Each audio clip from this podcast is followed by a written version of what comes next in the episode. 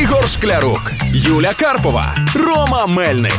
Хеппі ранок! Хеппі ранок на хітафам. Тримаємо настрій, тримаємо дух. Слава Богу, що не пропустили. Новини з регіонів. О, так, поїхали. Та Давай. новини, які варто вашій уваги. В селі на Черкащині місцеві просять владу закривати проходи на цвинтар через набіги диких свиней. Ну, перше, звідки на Черкащині дикі свині? То з Кіровоградщини зальотні. Прикарпаття Обленерго закликає громадян припинити закидати взуття на лінії електропередач.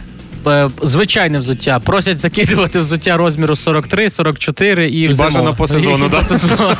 На Рівенщині чоловік намагався скласти іспит з водіння замість сусіда. А придумали вони цей коварний план напередодні в гаражі, коли спорили, яку брати краще Теслу на дізелі чи на бензині, так?